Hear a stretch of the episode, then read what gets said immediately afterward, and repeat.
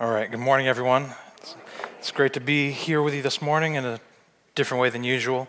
Um, as Travis mentioned, I don't do this part very often, um, so it's always a little exciting and nerve wracking to be up here during this part instead of sitting over there. um, but I am excited to be here with you this morning. And as a lot of people already mentioned this morning, but I wanted to mention again, I just think as we get ready to step into 2019, it's a great time to stop for just a second and kind of reflect back on what's happened over this past year of 2018. And I don't know about you, for me, 2018 was a little bit of a rough one. But even though a lot of hard things have happened, a lot of incredible things have happened. Um, for one, Summit in just over a month will be turning a year old, which, as long as 2018 felt, it's incredible to think that we've all been here together for almost a year already. And so we've seen the body of Summit form, we've seen the body of Summit grow, which has been incredible. And so, in light of that, I thought that it might be f- fitting for us to look at what the body of Christ looks like. What should we kind of be striving to look like? How what should we be doing? And I don't know about you, but I'm not always confident on where I fit into the body of Christ. There are some days where I have a ton of confidence that I fit into a certain spot. Yeah, I can do this. This is where I belong.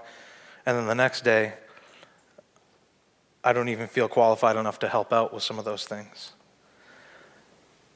And so, and it's real, some people's gifts are really easy to see. They're very apparent.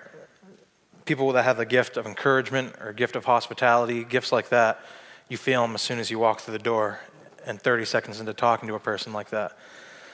But other people's gifts aren't as apparent to us either because they don't serve us directly or we don't see them very often. And when that happens, it can be, it can be easy to not place a very high value on those people. And it can even be the same with us. We may not know our own gifts and place a low value on ourselves. But even though we can't always see it in ourselves or in our others, each of us has a role to play, I believe, in the body. If you're here this morning, if you're a part of Summit, if God has called you to belong here at Summit, then I believe that you have a unique gifting that God has given you so that you can play a vital role in the function of our body here. And sometimes the problem's the opposite. Sometimes people's gifts are apparent to us, and we think their gifts are more important than ours. We think that they have greater value than us. And while I think we should value others as greater than ourselves, if we put too low of a value of ourselves compared to others, if we compare ourselves to others, then that starts to breed resentment and jealousy. Or maybe on the flip side of that, we think we have the gift. We have the gift that this church needs. We have the gift that's better than everyone else's gift. And we value ourselves above everyone else. And in Romans, Paul directly calls that out. He says, Do not think of yourself more highly than you should.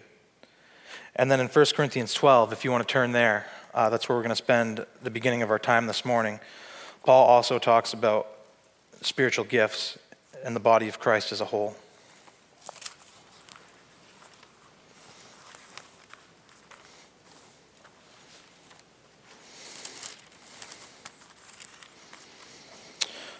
So, 1 Corinthians 12, starting in verse 12, Paul writes, for just as the body is one and has many members, and all the members of the body, though many, are one body, so it is with Christ.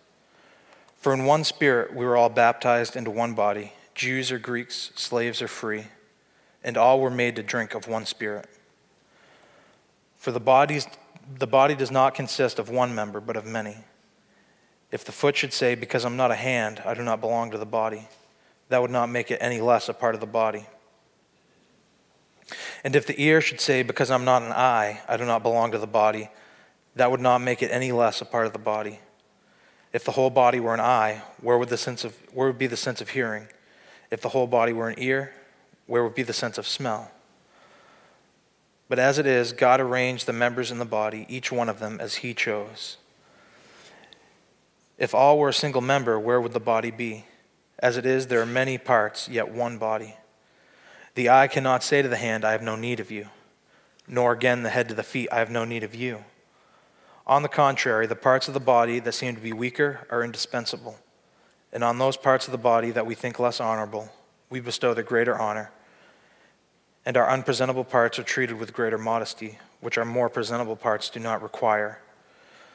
But God has so composed the body, giving greater honor to the part that lacked it, that there may be no division in the body, but that the members may have the same care for one another.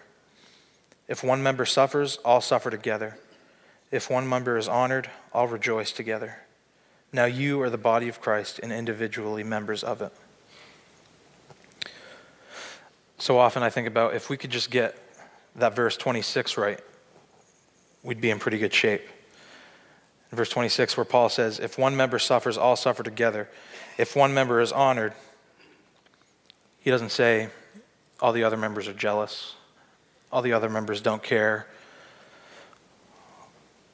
all the other members wish it was them being honored. He doesn't say that. He says they all rejoice together. If we could do that, we'd be head and shoulders above everything else.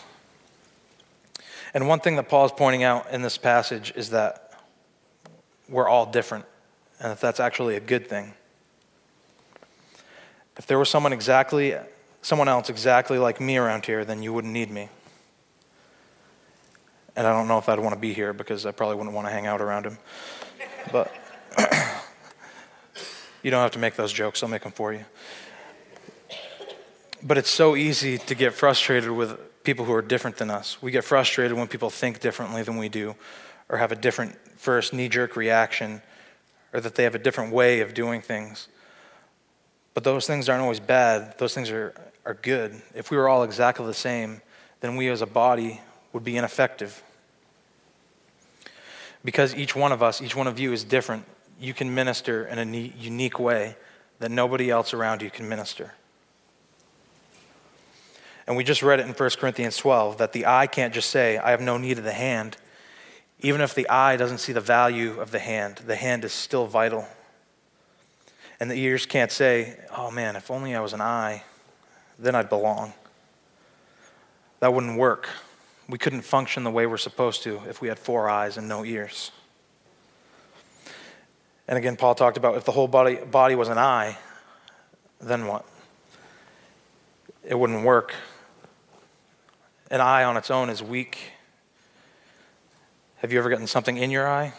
Imagine you had nothing to wipe it out with. As useful as the eye is, how useless would it be if it didn't have all the other members to work alongside it and take care of it? some of our weakest parts in our body, and I believe some of the people who may be in the weakest places around us perform some of the most vital functions. And God has made us each different for a purpose. He's gifted you uniquely to serve in a specific function within our body and within the larger body of Christ.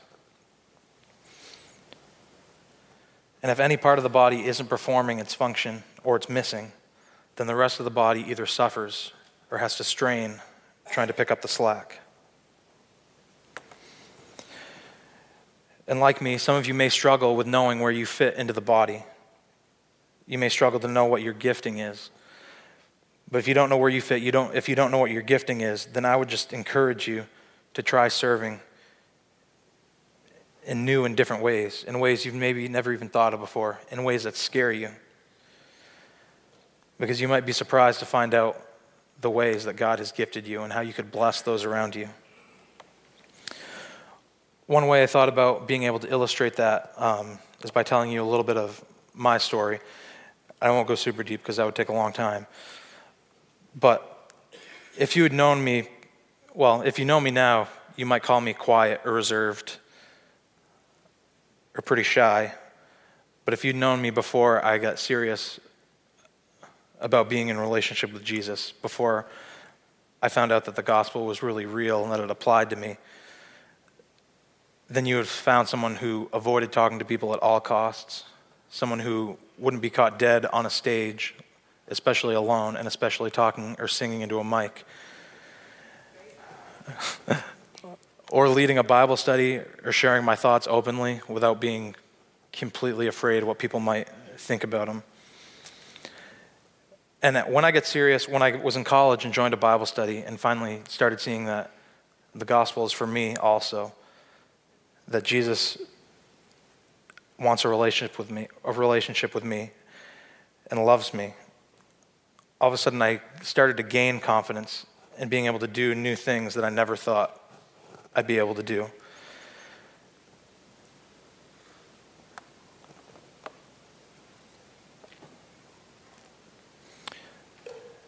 And I think the same is for you. If you're following Jesus, if you're following after him, you need to know that he has gifted you in a specific way. You may not know it yet. Other people might be able to see it, other people may not be able to see it.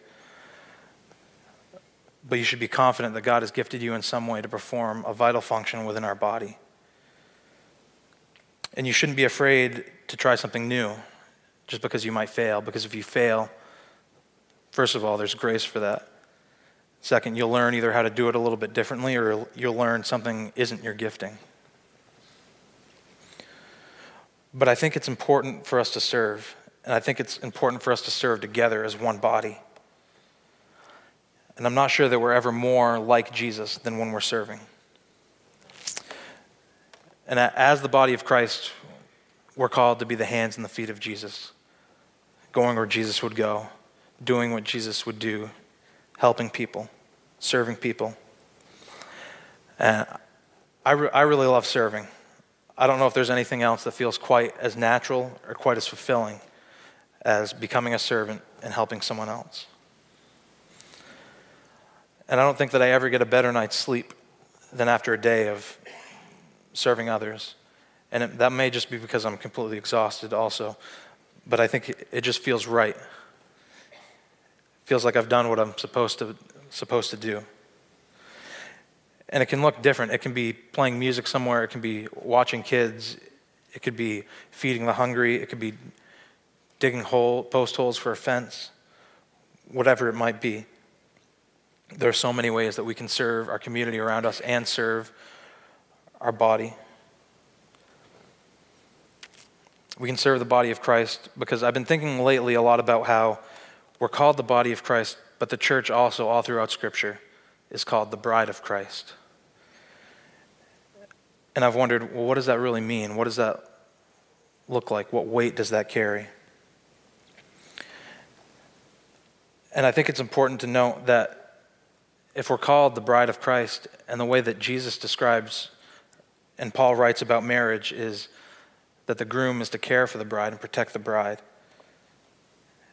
And so I think that's part of Jesus' job as the groom. And I think he uses us to accomplish that a lot of times. If we're his hands and feet, then we should do his work in taking care of the bride as well. I think Scripture uses the, the metaphor of marriage in a lot of different places. All throughout Scripture, the church is called the bride of Christ.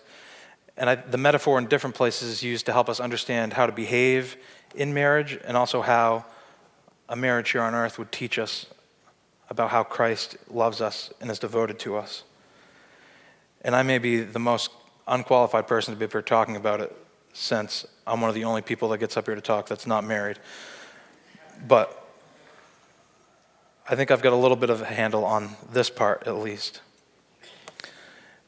And I've also, it, it's also hard for me sometimes to relate to what does it mean for me to be the bride of Christ because I would never picture myself in a wedding dress. So, but if we can get past that, and there will never be any pictures of that either. If we can get past that and look at the core of what that relationship means, what does that relationship between us and Jesus look like? I think we can really start to see the beauty of the metaphor there.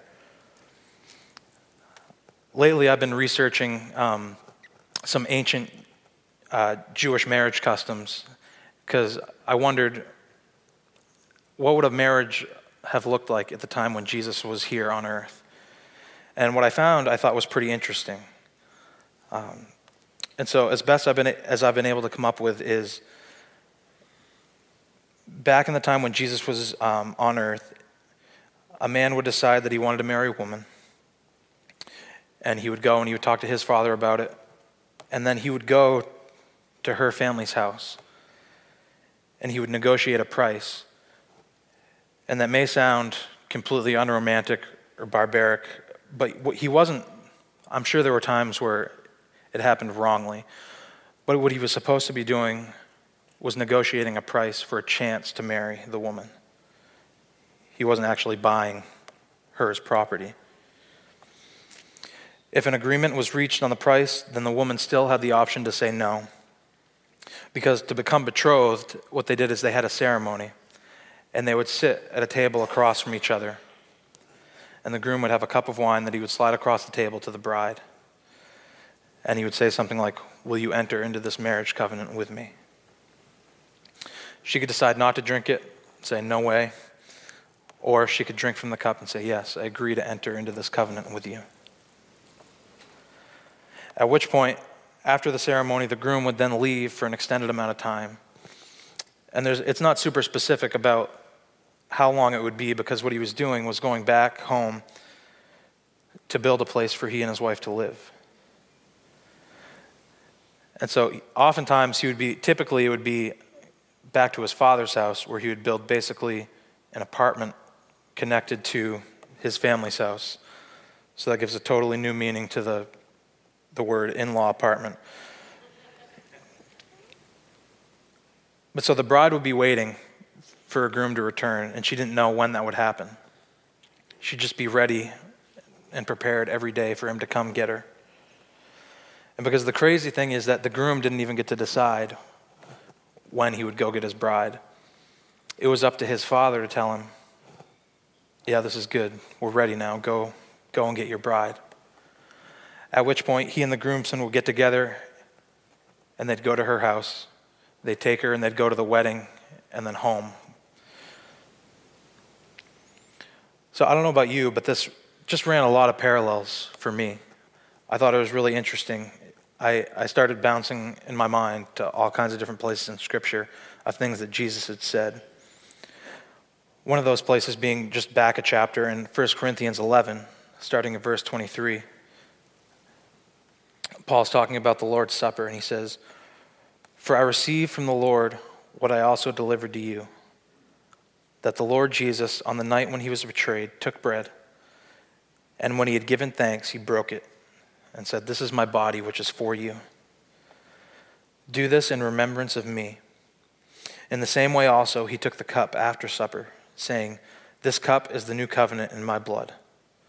Do this as often as you drink it in remembrance of me. For as often as you eat this bread and drink this cup, you proclaim the Lord's death until he comes. So on that night before, before he went to the cross, he sat with the disciples and he asked them to drink from the cup and asked to enter into this new covenant with him. The next day, he was crucified, he was hung on a cross, and the price that he paid for his bride was his own life.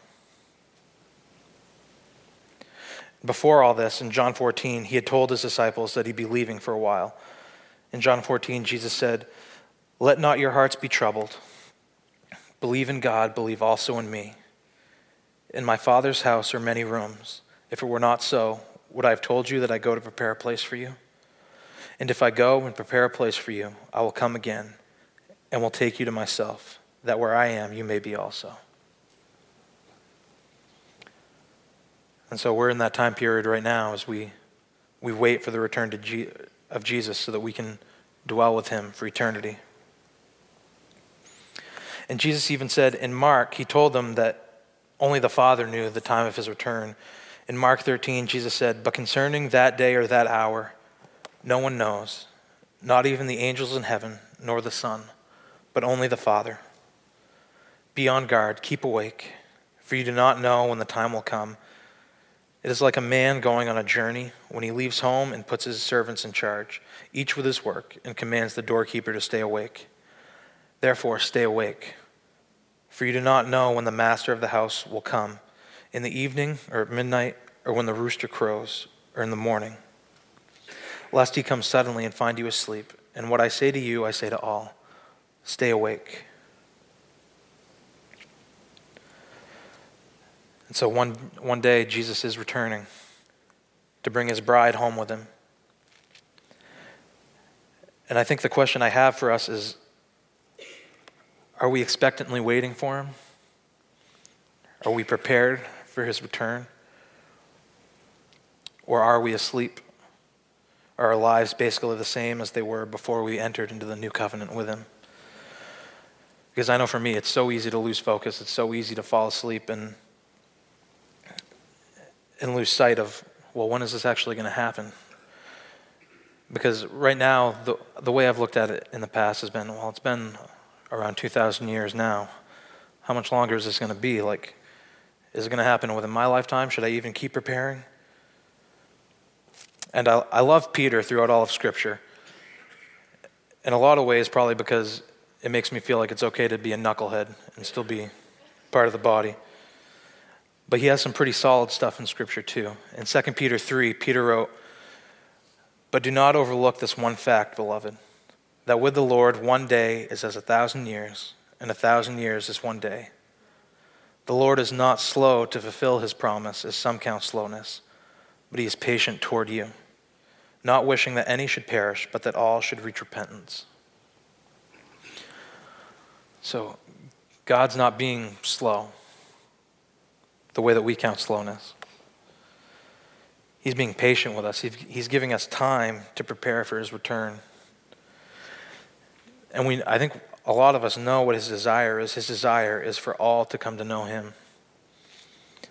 And he's leaving us time to fulfill the great commission that he gave us before he left. He's giving us time and giving, and giving us patience to reach the ends of the earth or even just down to the end of our street to expand the kingdom of heaven, to bring more people in, to be ready and prepared. Further along in 2 Peter 3, Peter says, Therefore, beloved, since you are waiting for these, be diligent to be found by him without spot or blemish and at peace, and count the patience of our Lord as salvation. And so, if you've been here more than once or twice, you've probably heard Pastor Travis say something like, The body is most effective when the body ministers to the body. I think you could also say, in light of these things, that the church is most effective when the body of Christ cares for the bride. I think it's part of our job to take care of the bride of Christ while we're simultaneously the body and the bride. There are times when we're, we're strong enough to serve, and there are times when we're weak and we need help. And above all, I'm, I'm so thankful that this is so much based on His faithfulness rather than my own because, like I said, I fall asleep so often. It's so easy to lose focus. And as I got ready for today, as I prepared, I kind of struggled to settle on what, what to really bring out before you because I knew that I wanted to share some of these things, some of these things that I've been learning and working through. But I struggled with, with not wanting to just bring you information. And I think the point that I really want to bring about is, is this that if you don't know it yet, Jesus is crazy about you. If you grew up in Sunday school, it's probably one of the first things you learned, but if you didn't, I'm going to tell you now that Jesus loves you more than you can even fathom. He loved you so deeply that he has chosen you to join join him and carry on in the work that he began. He loved you so much that he offered his own life on the cross just to have the chance to spend eternity with you. If you don't know that this morning, I just want you to know that you are chosen, that you are loved by Jesus, that he has gone to prepare a place for you and his promise is sure that he will return one day. So, with that, I would say let's, let's be awake, let's serve those around us here, those around us in our community, and those throughout the body of Christ around the world. Let's encourage and care for each other so that we can present the bride of Christ to him without spot and without blemish. So, as the worship team comes up, would you just bow your head with me and pray.